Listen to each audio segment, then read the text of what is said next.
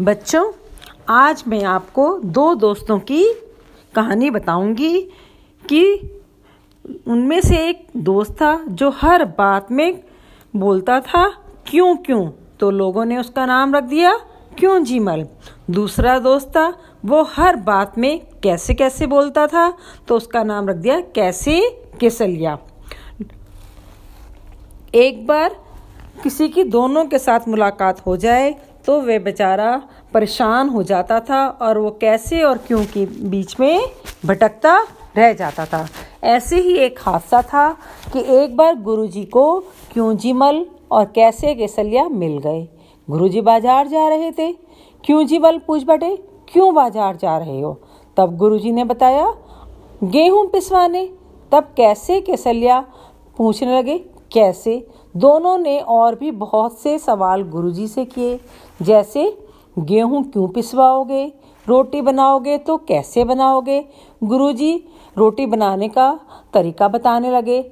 बोले, पहले हम आटा सानेंगे, फिर बेलेंगे, फिर तवे पर पकाएँगे, फिर आग पर फुलाएँगे। क्यों जी बल बोल पड़े, सानेंगे? क्यों क्यों? गुरुजी ने समझाया, सने आटे में जो पानी रहता है आग पर तपने से यही भाप बनकर बिली हुई रोटी को पकाता है। इसलिए आटे को सानेंगे। अब सवाल करने का समय था, कैसे केसलिया क्या?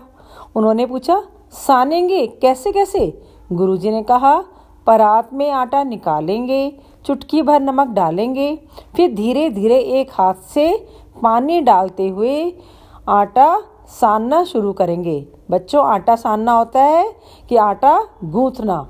क्यों जी मल ने पूछा? परात पर। क्यों क्यों? परात में ही क्यों आटा सानेंगे? फिर कैसे कैसे ने पूछा? कैसे कैसे? क्यों क्यों? और कैसे कैसे सुनते सुनते गुरुजी अब परेशान हो चुके थे, उब चुके थे।